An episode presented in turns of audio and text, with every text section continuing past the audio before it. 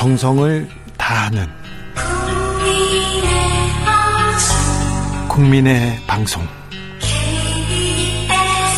KBS 주진우 라이브. 그냥 그렇다고요.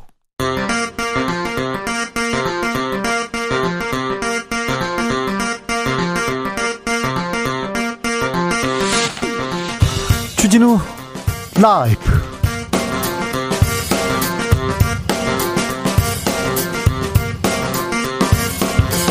2022년 6월 3일 금요일입니다. 안녕하십니까. 주진우입니다. 윤석열 대통령이 차관급 인선을 단행했습니다. 검찰 출신이 전진 배치됐는데요. 국정원 기조실장에는 김건희 여사 변호인이었죠. 조상준 전 검사가 맡게 됐습니다. 이로써 법무부 장관에 이어서 대통령실 검찰 정보 라인까지 해서 검찰 측근들이 배치됐다. 이런 평가 받습니다.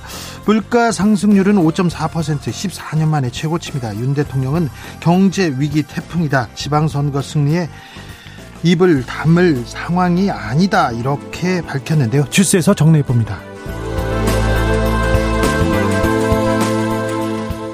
지방선거가 끝났습니다. 여야는 혁신, 쇄신 외치고 있습니다. 국민의힘 이준석 대표는 혁신위를 통해서 당 구조를 바꾸겠다 얘기합니다. 그리고 성상납 의혹에는 떳떳하다고 밝혔는데요. 민주당에서는 쓴소리 쏟아집니다. 왜 졌냐? 누구 책임인가?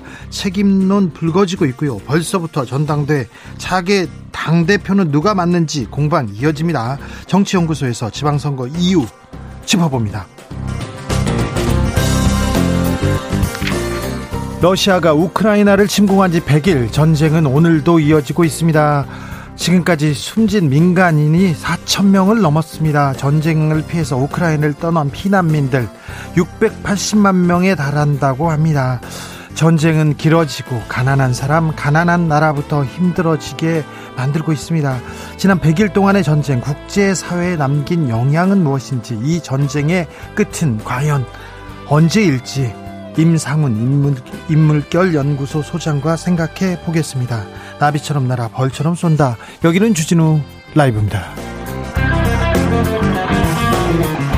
오늘도 자중차에 겸손하고 진정성 있게 여러분과 함께 하겠습니다. 금요일입니다. 한 주 어떻게 보내셨어요? 고생 많으셨습니다. 주말은 좀 쉬셔야 될 텐데 주말에도 일한다는 분들이 있습니다. 걱정이고요. 또 감사합니다. 그래서 이 사회가 이 나라가 잘 굴러가기도 합니다. 다음 주 월요일은 현충일입니다. 연휴인데요. 이 연휴 어떻게 보내실 건가요? 계획 있으면 알려주십시오. 들려주십시오. 그러면 좀 따라 해 볼게요. 그런데요, 아직 코로나 우리 곁에 있습니다. 개인 방역에 신경 쓰셔야 됩니다. 연휴 잘 보내시길 어, 바라겠습니다. 오늘은 뭐 하면서 주진우 라이브 함께하고 계신지, 그리고 어, 주말은 어떻게 보낼 것인지 알려주십시오. 샵 9730 짧은 문자 50원, 긴 문자는 100원이고요. 콩으로 보내시면 무료입니다. 그럼 주진우 라이브 시작하겠습니다.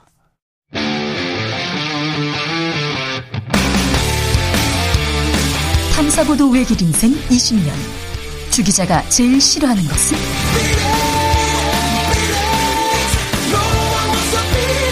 이 세상에서 비리와 부리가 사라지는 그날까지 오늘도 흔들림 없이 주진우 라이브와 함께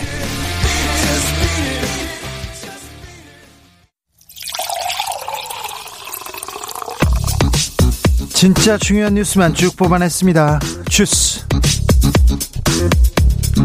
정상근 기자 어서 오세요. 안녕하십니까.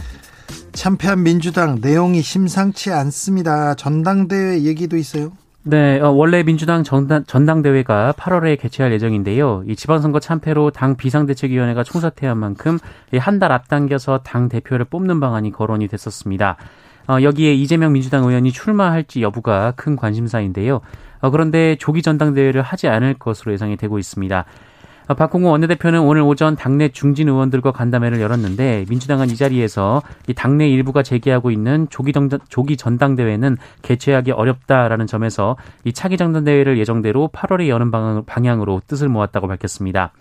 어, 오영환 대변인은 관련해서 브리핑을 통해서 어, 조기 전대를 수용하는 어, 소수 의견이 있는 것을 알고 있지만 시간상 물리적으로 불가능해 보인다라며 이 당원 당규에 정해진 대로 하는 게 적절하다는 공감대를 이뤘다라고 했고요. 어, 어려운 상황 속 당내 통합과 단결이 필요하다는 얘기가 오갔고 당의 현재 상황에 대한 평가와 쇄신이 있어야 한다는 것이 중진 의원들의 공통된 의견이었다고 전했습니다. 대선에서도 졌고요. 그리고 지선에서도 참패했습니다. 그런데 그 민주당에서 주장하는 국민의힘 그리고 윤석열 대, 대통령이 이렇게 못한다, 이렇게 잘못한다. 그런데도 국민들은 민주당을 심판했어요. 그런데 아, 뭘 잘못했는지 냉정한 평가, 반성이 먼저인데 전당대회 얘기하고 누가 당권을 잡는지 그 얘기를 하고 있습니다. 당내 갈등 계속돼요. 네, 친문 핵심인 홍영표 의원은 오늘 오전 라디오 인터뷰에서 이번 선거 결과는 민주당이 잘못된 공천을 심판한 것이라며 어, 이재명 고문은 대선 때 자신을 지지했던 유권자들이 뭉쳐 도와줄 것이란 위험한 생각을 가졌다라고 주장했습니다. 어, 김종민 의원도 민주당으로서는 참사였다라면서 이재명, 송영길 두 분이 대선 한 달 만에 출마한 것이 결정적이었다라고 주장했습니다.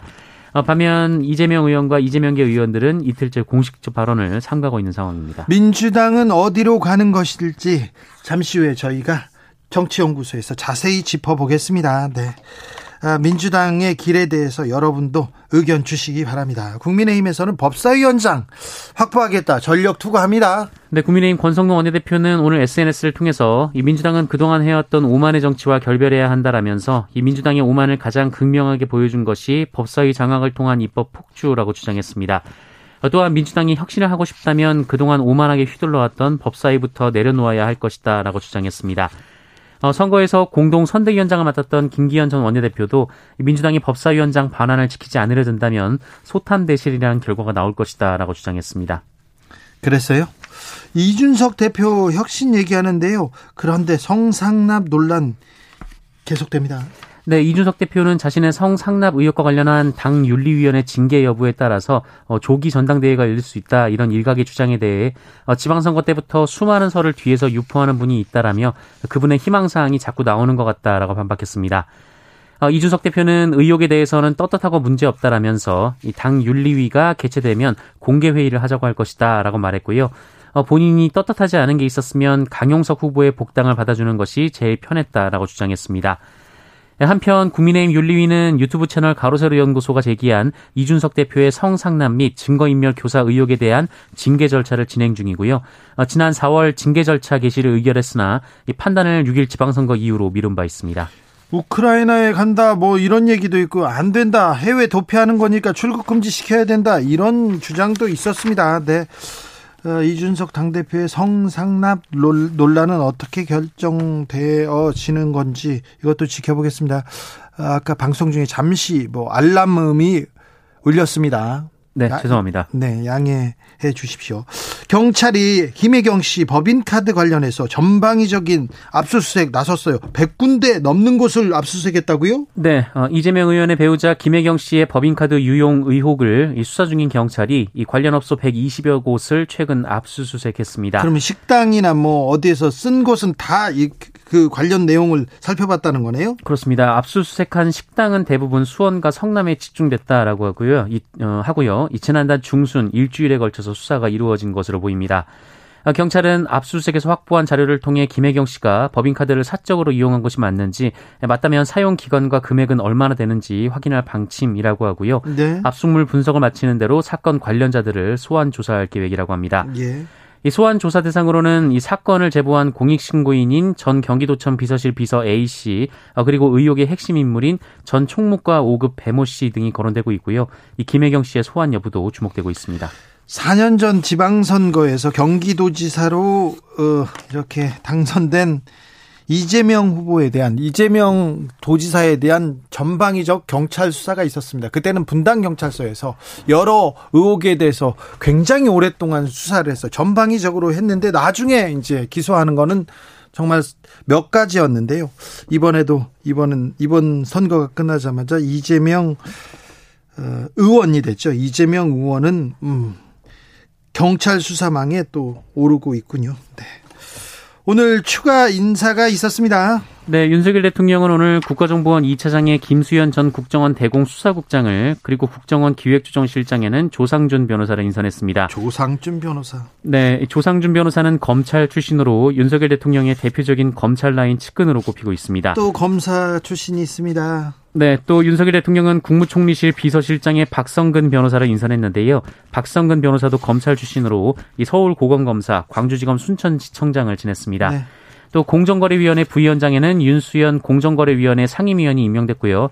과학기술정보통신부 2차관은 박윤규 과기부 정보통신정책실장이 맡게 됩니다. 국정원 기조실장에 조상준 전 검사가 임명됐습니다. 기조실장이 아, 국정원의 인사 예산을 총괄하는 자리입니다. 그런데 국정원장이 임명되기 전에 기조실장으로는 조상준이 간다는 얘기가 있었어요. 그러니까 그 자리를 먼저 딱 박아 놓은 거죠. 근데 이분이 어떤 사람이냐면은 론스타 수사를 어, 저 윤석열 검사하고 함께 수사한 인연도 있는데 검찰총장이 된 윤석열이 가장 먼저 한 게 반부패부장으로 한동훈 그리고 대검 형사부장으로 조상준 이렇게 데리고 왔습니다. 그러니까 윤 핵관 중에 핵관이라고 할 수 있고 측근이죠.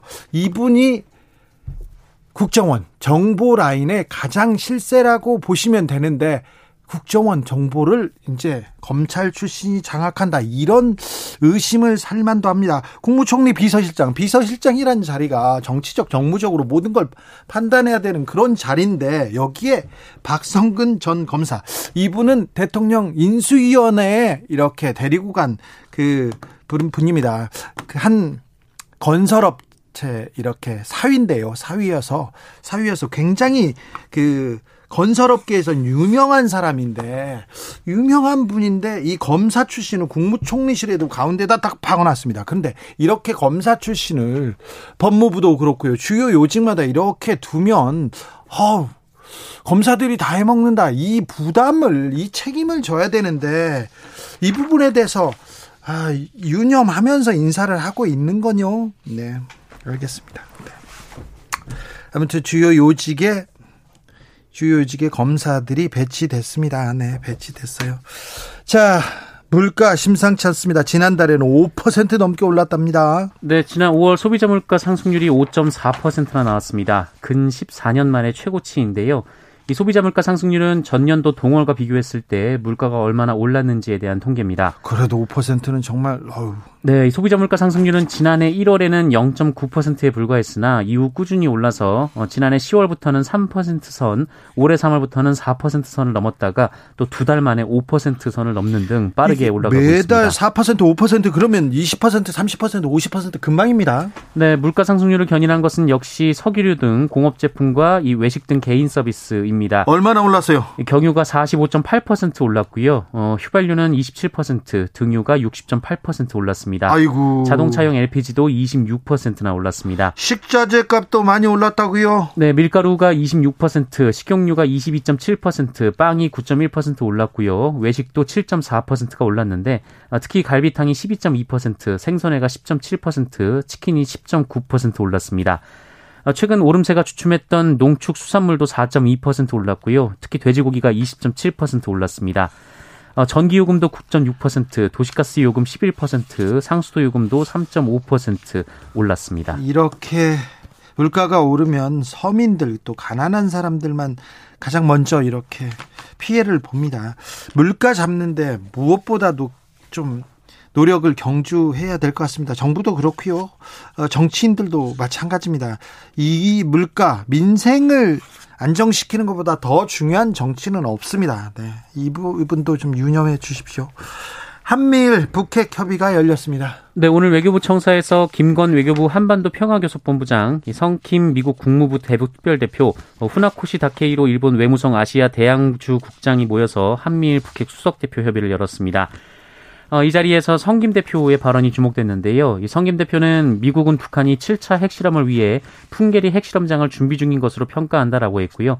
또 한국, 일본과 긴밀히 협력을 통해서 모든 상황에 준비할 것이다라고 했습니다. 핵실험장 준비가 끝났다 이렇게 얘기가 계속했죠. 네, 다만 한반도의 완전한 비핵화라는 목표는 여전하다라며 북한의 조건 없는 대화 복귀를 촉구했고요.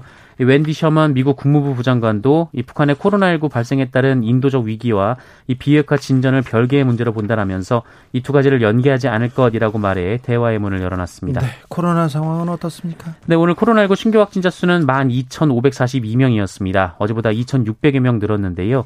지방선거 휴일에 줄었던 검사 건수가 늘면서 확진자도 늘어난 것으로 보입니다. 네. 다만 일주일 전보다는 4천여 명 정도가 적습니다.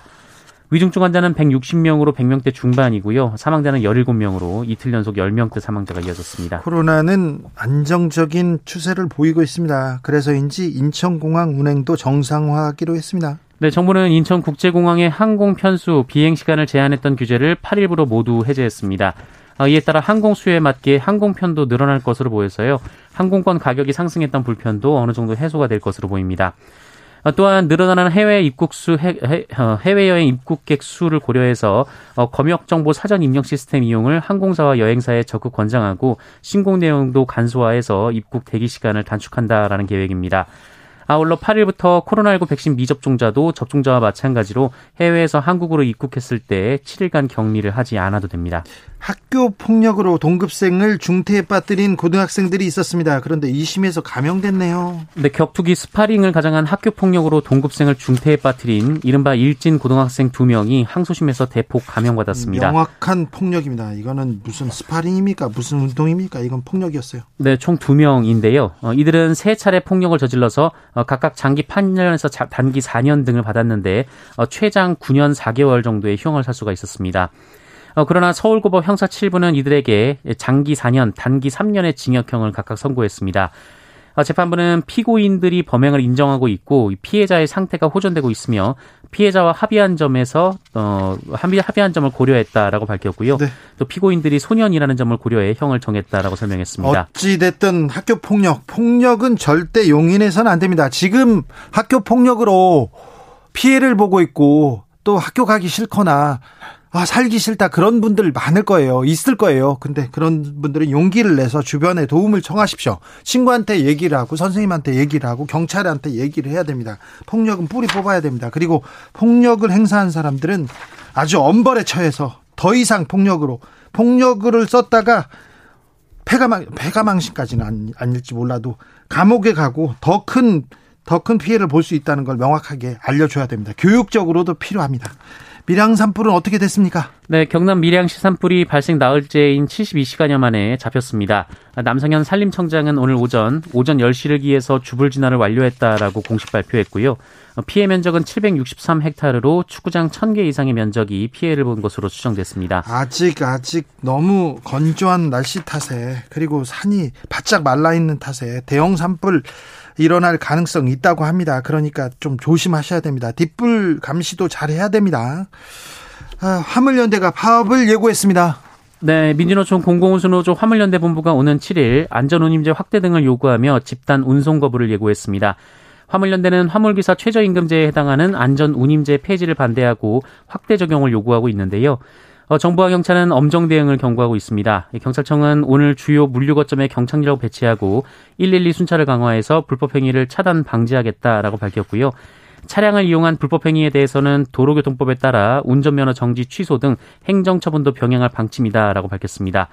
어, 국토부도 화물 차주 근로 여건 개선과 화물 운송 사업의 구조 개혁 방안 등을 논의하고 있음에도 갑작스럽게 집단 운송 거부 결정을 내린 화물연대에 대해 유감을 표한다라면서 화물연대의 집단 운송 거부는 국가 경제에 큰 피해를 줄 것이다라고 주장했습니다.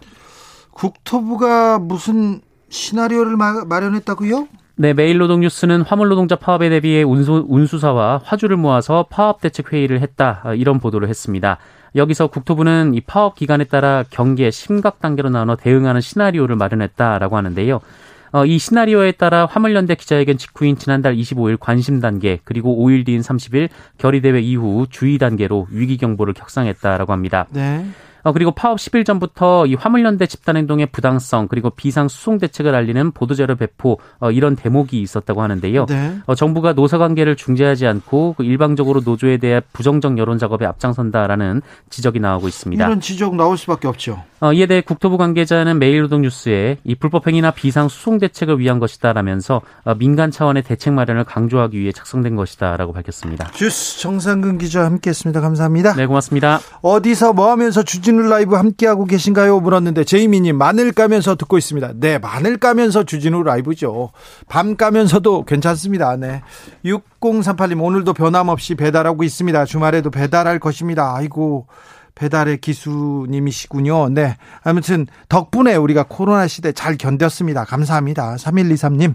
가족들과 모처럼 영화관 나들이 예정입니다. 그동안 작은 화면 OTT 서비스 해소했던 볼 것에 대한 욕구 극장에서 팝콘 들고 해소할 예정이어서 무척 기대가 됩니다. 액션 애니메이션 드라마 볼 것이 천지라 벌써부터 기대가 됩니다.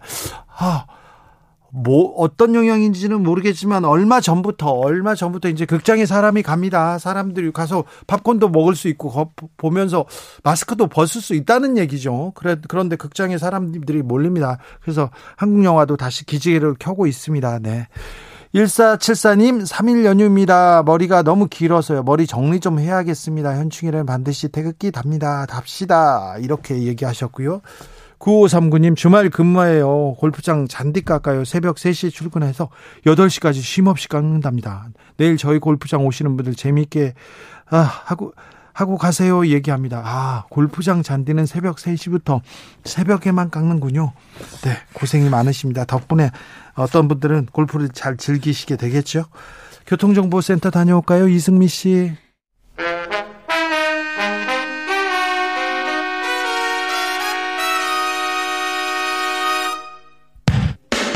주진우 라이브 돌발 퀴즈. 오늘의 돌발 퀴즈는 객관식으로 준비했습니다. 문제를 잘 듣고 보기와 정답을 정확히 적어 보내주세요. 엘리자베스 2세 영국 여왕의 슬기땡땡 주년을 기념하는 축제 플래티넘 주빌리가 시작됐습니다. 버킹엄궁의 발코니에 여왕과 가족이 등장하자 하늘에선 공공공중분열식이 펼쳐졌고 전투기들은 이 숫자를 만드는 묘기를 보였는데요. 오늘의 문제 2022년은 엘리자베스 2세 여왕이 즉위한 지 몇십 주년이 되는 해일까요? 보기 드릴게요. 1번 17주년, 2번 70주년, 다시 들려드릴게요. 1번 17주년, 2번 70주년. 샵9730 짧은 문자 50원 긴 문자는 100원입니다. 지금부터 정답 보내주시는 분들 중 추첨을 통해 햄버거 쿠폰 드리겠습니다. 주진우 라이브 돌발 퀴즈 월요일에 만나요.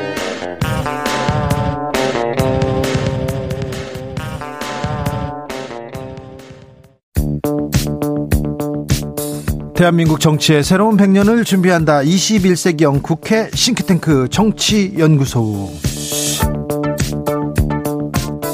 정치권에 보내는 고급진 정치 컨설팅입니다. 오늘도 뜨겁게 분석해 봅니다. 정치는 데이터다. 정치는 과학이다. 이택수 리얼미터 대표 어서 오세요. 네, 안녕하세요. 정치는 촉이다. 감이다. 최영일 평론가 어서 오세요. 안녕하세요. 네.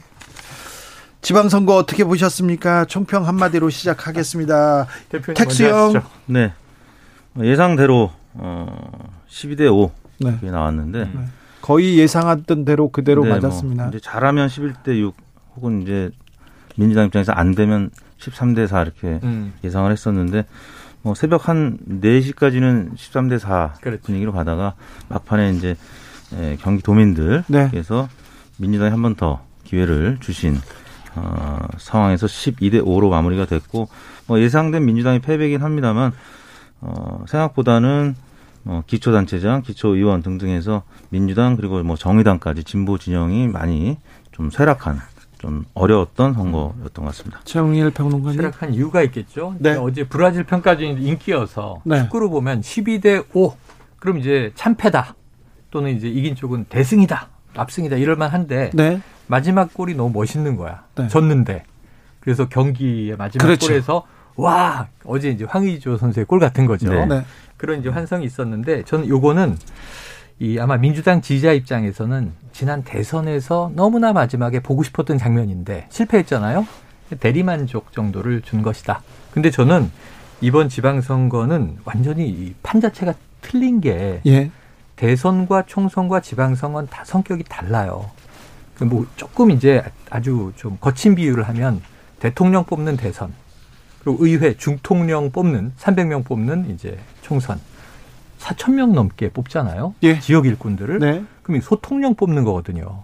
대중소라는 게 꼭 이제 어떤 그 높낮이를 얘기하는 건 아닙니다. 지역의 대통령입니다. 진짜 맹주입니다. 그 지역의 네. 이 주민들을 위한 봉사자예요. 네. 그런데 문제는 이번엔 상품도 완전히 다르게 준비해 놓고 제대로 준비도 안 해 놓고 알아서 뽑으십시오 하고 던져 놓고 중앙 정치에 매몰됐었어요. 정당들이. 네. 그러다 보니까 국민들이 보이콧을 했다. 전 투표율로 나타났다고 봐요. 국민들이 보이콧했습니까? 민주당 지지자들의 보이콧이 더 좀 강한 성향을 보인 것 같은데요. 양쪽 다 보이콧했는데 민주당 쪽에 보이콧이 더 셌다. 이렇게 예. 볼수 있겠죠. 어, 그 선거 전에 중앙선거관리위원회 이제 여론조사 결과에서도 20, 30, 40이 네. 투표 의향이 음. 예, 60대 이상보다 현저하게 낮았다. 예, 낮았었기 근데 때문에. 근데 선거 때마다 그렇잖아요. 아, 근데 이번에는 4년 전에 했던 거랑은 완전히 확연히 다르게 그렇습니까? 네, 2030, 20대는 무려 한 20% 포인트 가량 낮아졌습니다. 네. 20%나요? 예.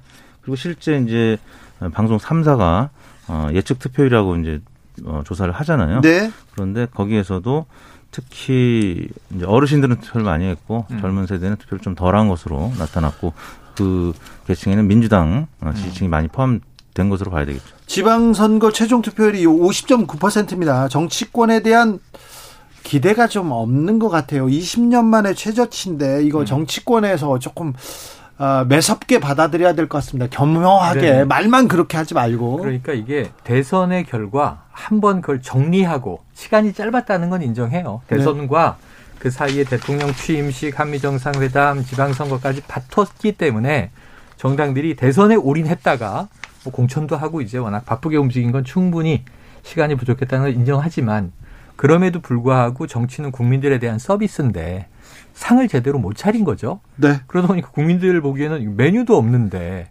뭐 찍으라고 하는 거야. 그것도 표도 여러 번 찍어야 되잖아요. 그런데 네. 또 다시 대선 2라운드입니다라고 자꾸 얘기하면서 아 이게 제가 보다 보다 처음 보는 게 여당이 야당 이미 패배했는데 네. 한번 더 심판해 주세요 이렇게 얘기를 하고 네. 심판론을 네. 심판론 2라운드예요.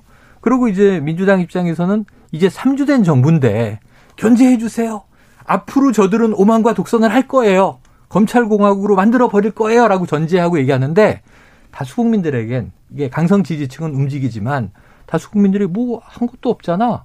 그냥 청와대 개방하고 집무실 이전하고 한미 정상회담 한번 하고 그리고 이제 좀 뭐 하나 보려고 하는데 뭐 견제해 달라고 하니까 의회는 민주당이 다수당으로 잡고 있는데 자꾸 이제 엄살 부리는 것 같단 말이죠. 그래서 제가 보기에는 국민들의 체감에 와닿지 않는 선거였고 차라리 지역 일꾼론 이런 이런 이런 이런 창창한 앞으로 키울 정치 인재들이 우리 정당에 많이 후보로 출마했으니 지바, 지역을 봐주세요 하고 동네 잔치 만들어야 되는데 좀 이제 핀트가 엇나갔다 네, 이런 전략 부재 뭐 계속 얘기 나옵니다. 광주 투표율 37.7%는 아이고. 굉장히 충격입니다. 네. 민주주의의 상징과도 같은 광주에서 성지. 민주화의 성지 광주 37.7%는 어떻게 보십니까? 아, 저는 민주당의 경고를 준 것이다라는 평가가 지금 다수를 이루고 있는데 네.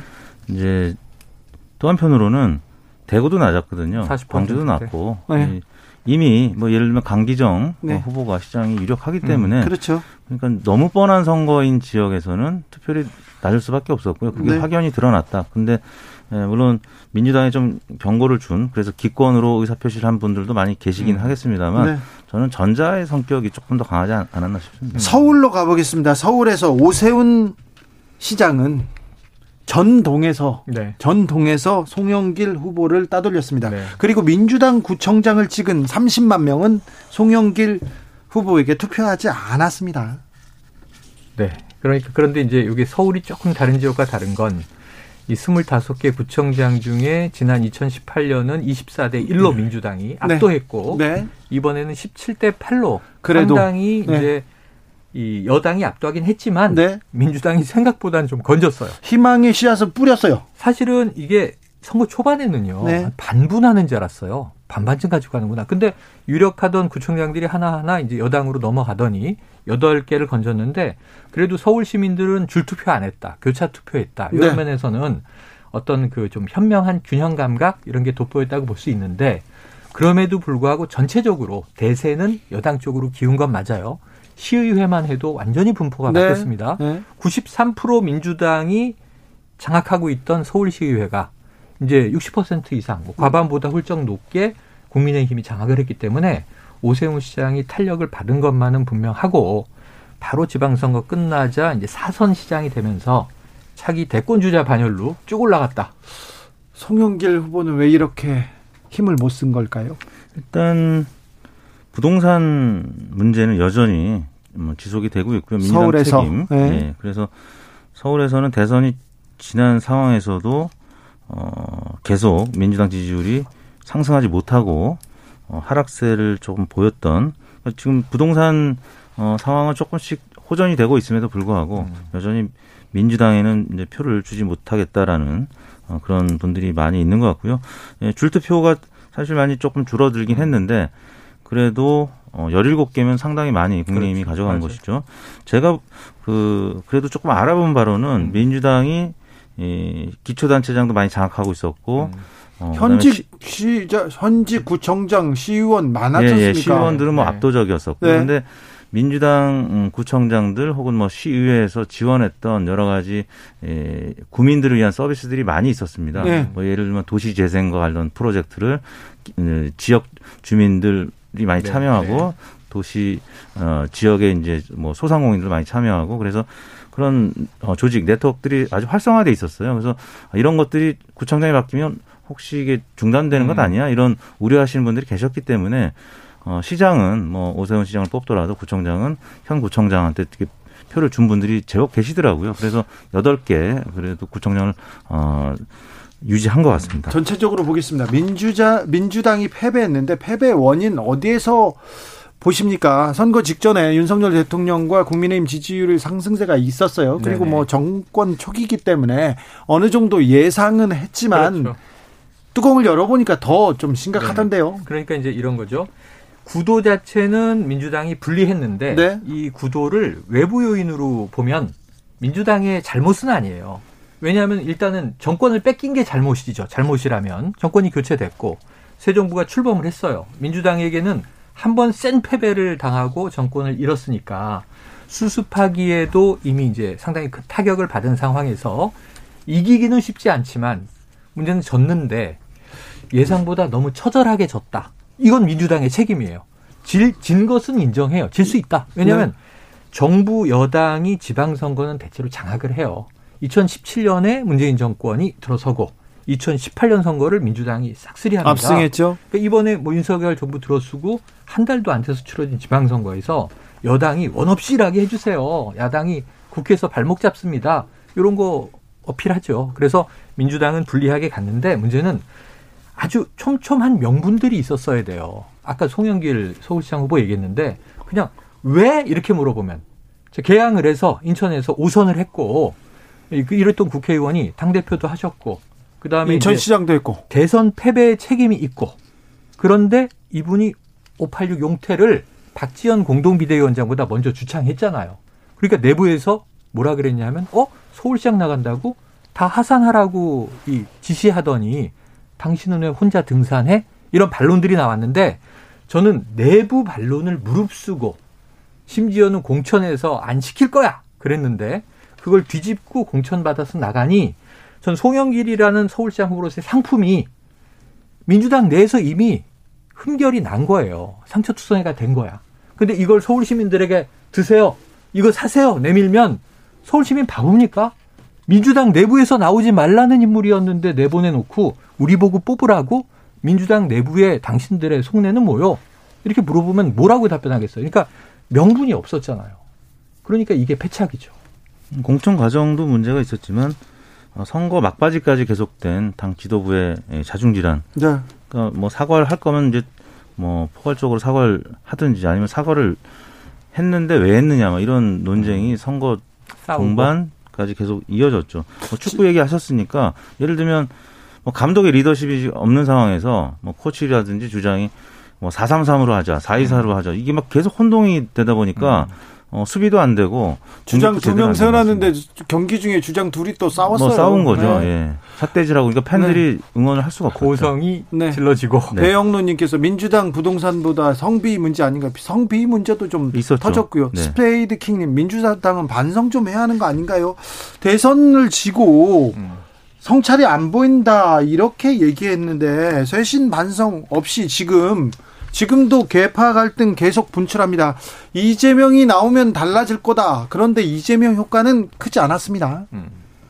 그렇죠. 근데 이재명 효과 효과 이게 사실은 지금 명심 대 윤심의 대결 경기지사 선거 간신히 민주당이 간신히 이겼습니다.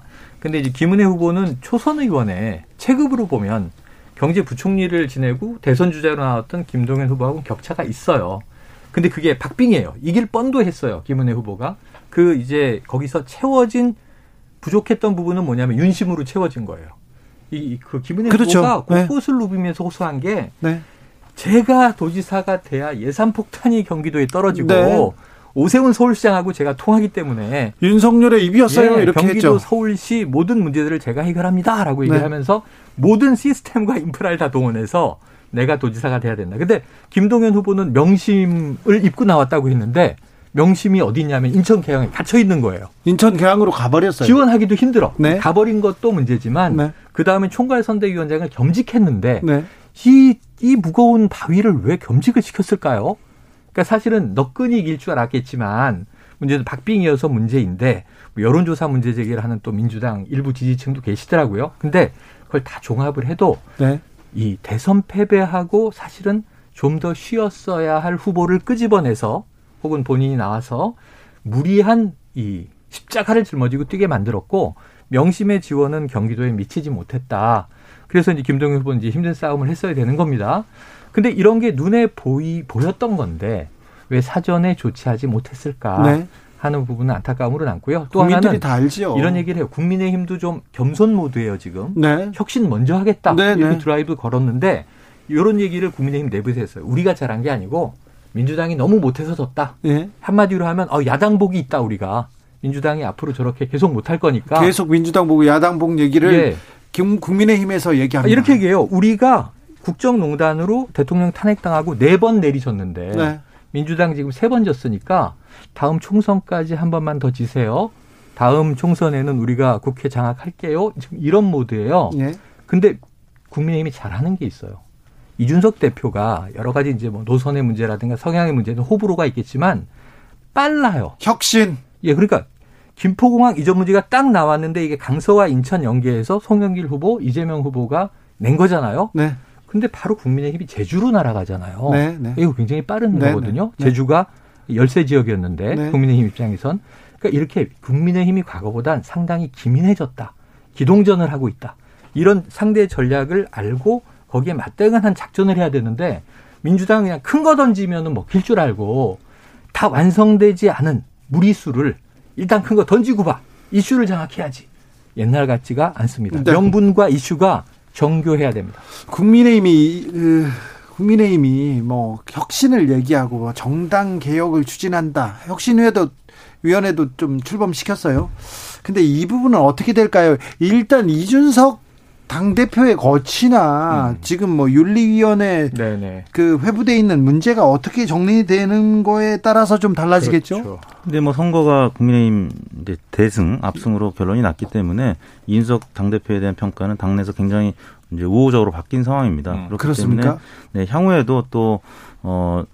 윤석열 대통령의 집권 초기에 국정 동력을 위해서는 여당 대표의 어떤 리스크가 좀 더 지금보다 심화될 서는 안 되는 그런 상황이기 때문에 제가 볼 때는 어 당내에서 어느 정도 봉합하고 가지 않을까 이런 전망이 더 우세한 것 같고요. 네. 어 민주당 얘기 조금 더 제가 첨언하자면 그 이번 이제 선거의 뭐 의미라든지 예, 또 선거의 이제 결과에 대한 예측 이런 부분들이 처음부터 조금 전략적으로 잘못되지 않았나라는 생각이 드는 게 사실 이번 지방선거는 애초에 작년에 여의도에서 이런 얘기 있었어요. 대선과 지방선거 같이 치르자. 왜냐하면 대선에서 그렇죠. 이기는 정당이 음. 네. 압승할 거기 때문에 네. 지방선거 맥을 못 추고 음. 그다음에 지방선거의 의미도 퇴색할 것이다라고 해서 국가 비용 측면에서도 네네. 이게 네. 그래서 이제 어느 정도 어 대선에서 진 정당이 지선에서도 대패할 가능성이 있었던 선거이기 때문에 차라리 이제 이번 선거 어렵다는 것을 좀 어느 정도 예측했다면 어뭐 여론조사가 잘못됐다, 이 여론조사 믿을 수 없다, 뭐 이런 접근보다는 어, 굉장히 어려운 선거인데 어, 과거 이제 노무현 대통령이 했던 것처럼 오히려 더 적진에 들어가서 음. 어, 패배해도 어, 뭐 지역 그 감정을 좀 완화시킨다든지 어떤 의미 있는 행보를 했었어야 되는데 그렇지 못했다라는 점이 조금 아쉬웠고요. 또 내부의 공천 과정에서도 이재명 후보에 대한 어떤 권위, 이 리더십에 대해서 초, 반에 너무 어, 좀 강하게 느끼다 보니까 이 서울에 있는 의원들 상당수가 공천에 문제가 있으면 다는 걸 알았음에도 불구하고 음. 서로 소통을 못했다라는 거예요. 그러니까 이재명 후보의 심기를 건드리지 못하고 얘기를 못했다가 이제 패배하니까 이제 와서 이제 얘기하는 거거든요. 네. 네 그런 소통 방식이 국민의힘이 그렇다면 좀 이해가 되는데 어, 과거 노무현 대통령 시절 때만 해도 사실 서로 뭐 담배도 같이 피고 너무 얘기를 많이 해가지고 그게 음, 문제였죠. 네네. 비판이 너무 많아서 문재인 대통령 때 와서 조금 그게 이제 완화가 됐지만 지금은 굉장히 경직된 어떤 이런 음. 소통의 문화 아, 이런 부분이 좀 아쉬웠던 것 같습니다. 윤 군수님께서 민주당의 검수완박 강행 국민들이 네네. 많이 분노한 거 이거 이유 있지 않습니까? 아 있습니다. 그게 저는 이 지금 최근에 이제 여론조사가 앞으로 정교하게 나와야 되고요. 민주당이 그걸 백서를 만드는 자료를 해야 되는데 그렇죠. 자 이번 패인 제일 큰 게 뭐냐? 그러면 이렇게 뭐 김포공항 이전 막판에 나온 것도 얘기 드렸고 했지만 시리즈가 1년의 시리즈가 있어요. 그렇죠. 대선 끝나자마자 예, 검수완박 표현은 전 반대예요. 완전 박탈이 아니에요. 네. 법안 내용도 후퇴했어요. 그리고 윤석열 정부가 들어선 이후에 한동훈 법무부 장관을 필두로 해서 인사정보관리단 등등 해서 지금 추진 상황을 보면 검수완박이 시행되기 어려워요. 방어 논리가 다 있어. 그런데 문제는 이걸 완박이라는 프레임에 걸렸고 네. 그걸 항변하긴 했습니다. 네. 검찰 수사권 뭐 배제, 분리. 그, 그런데 그 말이 주는 그 어감, 그 프레임에 갇혔어요. 여론전을 내서 망했죠. 국민 설득이 안 된 상황에서 자 정권이 교체되지 않았으면 정권이 유지됐으면 이거 천천히 했겠죠 당연히 뭐 이재명 대통령 이제 치하에서 근데 정권이 교체되니까 어 다음 정부에선 이거 국무회의 의결 통과 안 되겠네 문재인 대통령 있을 때 해야 되겠네 타임라인이 딱 끊어져 버리고 이걸 한 달 내에 해야 되니까 급박해져 버린 거죠. 근데 이 과정에서 엉뚱한 절차들이 양향자 의원 사퇴, 그다음에 민영배 의원 탈당, 국민이 보기엔 말도 안 되는 일이 벌어졌고 이게 민주당의 패착. 검수 완박이 아닌 검찰 수사권 분리의 명분은 20년간 있어 왔으나 국민 설득을 못했고 과정이 아주 엉뚱하게 진행됐다. 과정이 원만하지 그러니까 않았어. 국민들이 이걸 동의하기가 참 어려웠다. 그 다음에 인사청문회라는 야당의 판이 열렸어요. 그렇죠. 한 방도 못 내, 한 방도. 네. 그리고 마지막에 한덕수 총리 뭐 부적격입니다 하다가 덜썩 통과시켜 주는데 이 통과의 명분도 부적격의 명분도 설명이 안 되잖아요. 아니 부적격하다고 계속 얘기하다가 갑자기 통과를 시켜주는. 그러면 일관적으로 통과를 안 시켜주던가. 네. 아 통과시켜줄 거면 애초에 부적격하지만 새 정부에 우린 협치하는 차원에서 밀어주겠다고 하든가. 보통 인사청문회 과정에서 네. 정, 정부에서 정부 여당이 그냥 타격을 입는 게 지금까지 그럼요. 예였었는데 이번 인사청문회에서는 민주당이 오히려 점수를 까먹었죠. 그렇죠. 뭐 낙마자도 많지 않았고 음. 그리고 낙마와 관련된 음, 여론조사를 했을 때 보통 어, 집권 초기라 하더라도 뭐 이 정도 문제 사안이 있으면은 어, 임명 반대 여론이 한 60% 이상 되는 어, 후보자들이 한 세네 명 정도 아, 나오는데 그렇죠. 지금 이번에는 정호영 후보자 외에는 사실 60% 이상 반대 여론이 많지가 않았습니다. 그리고 청문회 과정에서도 말씀하신 것처럼 어, 민주당 지지층에서 굉장히 뭔가 한 방을 기대했는데 에, 거의 그런 부분이 없었죠. 그래서 민주당은 득점을 1년의 과정에서 뭐 대선 패배 이후 지방선거 사이에 벌어진 과정에서 유효타가 하나도 없었다. 저는 네. 한동훈 장관 청문회가 인사청문회의 백미라고 보는데 네. 정말 민주당이 그 중요한 딱 한 명만은 그래서 한독수 이 총리 인준 문제도 같이 건 거였는데 거기서 줄줄이 정말 헛발질을 하는 의원들의 모습을 보면서 이건 상대당이 아니라 민주당 지지자들이 어찌 이럴 수가 있는가라고 탄식을 한 것을 보면 그러니까 민주당은 뭘 준비한 거죠? 음. 인사청문회를 탄탄히 준비했나요? 아니면은 이 법안 통과 중요한 검찰 개혁 법안을 정말 일사불란하게 딱 처리했나요? 다 둥지둥했는데 네. 이게 지방선거까지도 그 모습이 해소되지 못했다. 실력도 노력도 부족했다. 이런 얘기 계속 나왔습니다. 1053님께서 대선에서 지고도 정신 못 차리고 집안 싸움 하는데 민주당 지지자도 안 찍기 싫어요 얘기하는데 지금 선거에서 참패했습니다. 음. 그래서 책임 누가 책임을 져야 되고 누가 뭘 잘못했는지 냉철하게 분석하고 반성하고 성찰해야 되는데 그렇죠. 이건 안 되고 지금 누구 책임져라 이렇게 얘기를 하면 너 전당대에서 너, 너 다른 편이지? 이렇게 얘기하고요. 네. 누구를 또 비판하지 않습니까? 너 수박이지? 네. 이런 얘기가 나오고 그렇죠, 있습니다. 그렇죠. 그래서 민주당은 더 앞이 보이지 않는다. 이렇게 음. 생각하는 분들이 많습니다. 음. 일단 민주당 내부에 뭐 주요 인사들, 어, 의원들 말을 좀 아껴야 될 것 같습니다. 그리고 당 바깥에 어, 국민들, 시민들의 의견을 좀 수렴해야 될 것 같고요. 패배 원인에 대해서는 전문가들의 음, 의견을 수렴해서 백서를 이제 써야 되고 어, 그런 이제 모습이 필요하고 일단 그럼에도 불구하고 김동연 또 재보궐 선거에서 김한규 이런 어 유력 잠룡들, 음. 뭐 차기나 차차기 잠룡들의 일부 인사들이 원내에 편입이 됐다라는 점은 그래도 희망을 이제 발견했던 민주당이기 음. 때문에 일단 잘못된 부분을 어, 정확하게 파악하고 그리고 어 돌아온 새로 돌아온 음 이런 유력 주자들을 좀 키워주는 음. 어 약간 긍정의 힘이 좀 발현이 되는 그런 당의 문화가 좀 필요할 것 네, 같습니다. 네, 민주당에 지금 좋은 기회가 왔어요. 거듭날 기회가. 그러니까 우리가 이제 부활해야죠. 이 제1 야당이고 지금 다수당인데요, 원내. 그런데 부활을 하려면 전제 조건이 있어요. 완전히 죽어야 돼요. 안 죽으면 좀비가 되는 거예요. 좀비 정당 되는 거예요. 안 죽으면 좀비 된다. 이거는 또 네. 무슨 논리입니까? 아니 지금 그런 양상이 할리우드 논리입니까? 저는 내부 의원들이 네. 딱 지금 핵심 쟁점이 하나예요. 예. 이재명이다. 이재명이 아니다. 그러니까요. 이재명이어야만 한다. 이재명이어선 절대 안 된다. 이 싸움인데 네. 지금 대선 패배가 이거 하나냐고요. 그것도 원인의 하나가 될 수 있어요. 난상 토론해야 되고 끝을 봐야 되는데 지금 이재명 의원이 이제 원내 들어옵니다. 그럼 이제 이 160여석 의원 중에 한 명 초선 네. 의원이에요. 근데 어떤 역할을 할지를 이제 논의해야죠. 본인도 고민해야 되고. 그럼 그 하나의 원인만 가지고 지금 막 싸우고 있는데 아주 졸렬해 보이는 게 뭐냐면 내부에서 치열하게 싸우라고요. 욕도 하고 국민들이 안 볼 때 비공개 회의로 연석 회의를 밤샘 끝장 토론하고 마지막에 합의를 봐서 그 내용을 국민들에게 전달해야 되는데 네. 지금 다 방송에 나와서 떠드는데 자기네들끼리는 얘기를 안 해. 이게 무슨 조직이에요. 네. 회사에서 김이사, 박이사, 최이사 다 방송에서 우리 회사는 이게 문제입니다 얘기하는데 내부에서는 회의를 안 해. 서로 소송도 안 하고 전화도 얘기도 안, 안 해요. 술도 안 먹고 회식도 안 하고. 그럼 이게 되는 회사입니까? 그냥 바로 망해요. 이런 정당이에요 지금. 그러니까 예를 들면 이재명 뭐 저 이 후보가 본인의 의지로 나오려고 했는데 폭로전이 막 벌어져요. 아니 그럼 왜 사전에 못 말렸답니까?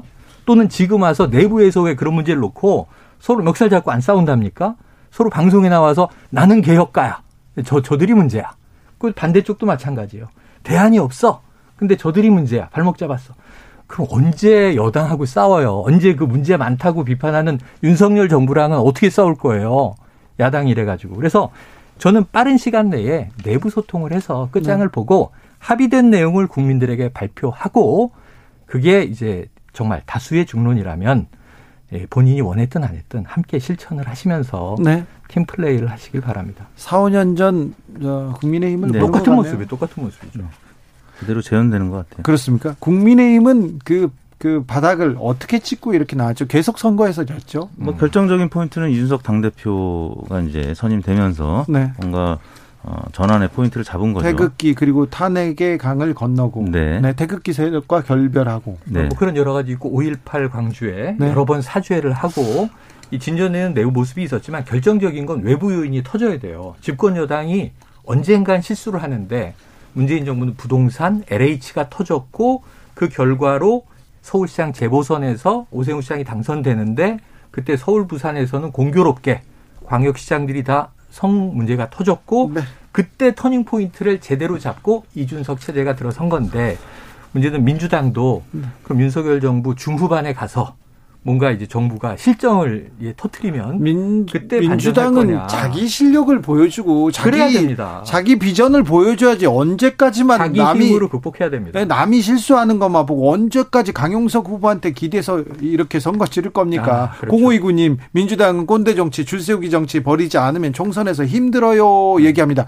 그런데요 경기도는 경기도민은 왜 이런 선택을 했을까요?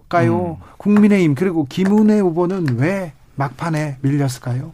뭐 결정적으로 그 재산 신고 누락 음. 그 선관위 판단 때문에 투표장에 가는데 딱 그게 붙어 있거든요. 네. 그게 없었다면 0.15 퍼센트 포인트로 패배하지 않았을 거라고 보여지거든요. 그렇죠. 근데 재산 누락이 1, 네. 2억도 아니고 16억이니까 좀 네네. 충격적이긴 네네. 해요. 네. 너무 많잖아요. 근데 네. 민주당이 마지막에 자 13억 가지고도 당선 무효형을 받은 경우가 있었다. 벌금 300만 원으로.